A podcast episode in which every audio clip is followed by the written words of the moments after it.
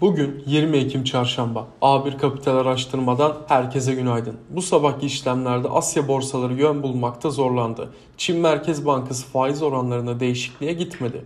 Faiz oranları 1 yıl vadeli için %3,85, 5 yıl vade için %4,65 olarak uygulanmaya devam edecek. Piyasa beklentisi de faizin değişmeyeceği yönündeydi. Eurostoxx 50 satıcılı, S&P 500 hafif satıcılı seyirdeler.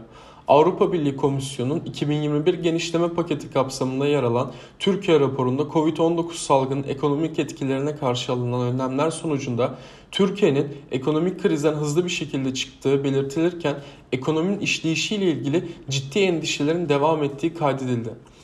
Financial Times gazetesinin haberine göre finansal aksiyon görev gücü Türkiye'yi bu hafta gri listeye alabilir.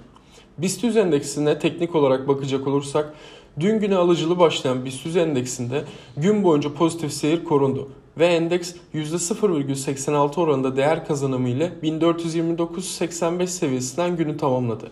Endeksin teknik göstergelerinde pozitif görünüm korunurken 50 ve 100 günlük gibi orta vade açısında önemli ortalamanın üzerinde çıkılmış olması pozitif havayı destekliyor güne alıcılı başlamasını beklediğimiz endekste 1432-1434 bandını ilk ara direnç seviyeler olarak takip edeceğiz.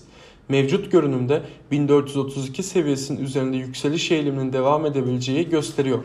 Yükseliş eğiliminin devamı halinde ise 1457 ile 1468 seviyeleri kısa vadeli üst dirençler olarak takip edilebilir.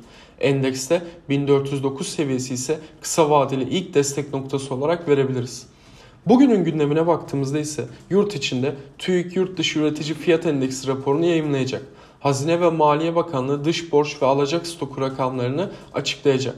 Avrupa piyasalarında ise İngiltere ve Almanya'dan gelecek önemli verilerle güne başlayacak.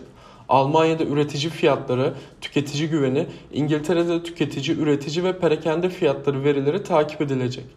Almanya'da geçen ay 1974 yılından bu yana en yüksek seviyesini gören üretici fiyatların yeni bir zirve yaparak yıllık %12,7'ye çıkması bekleniyor. Aylık artış tahmini ise %1. Avrupa'nın gün içindeki diğer önemli verisi Euro bölgesi final tüketici fiyatları olacak. Öncü verilerle tüketici fiyatları aylık %0,5, yıllık %3,4 artmıştı. ABD'de mortgage verileri ve doğal petrol stokları dışında önemli bir veri bulunmuyor. 20 yıllık tahvil ihalesi de takvimde yer alıyor. Pozitif kalın, herkese bol kazançlar.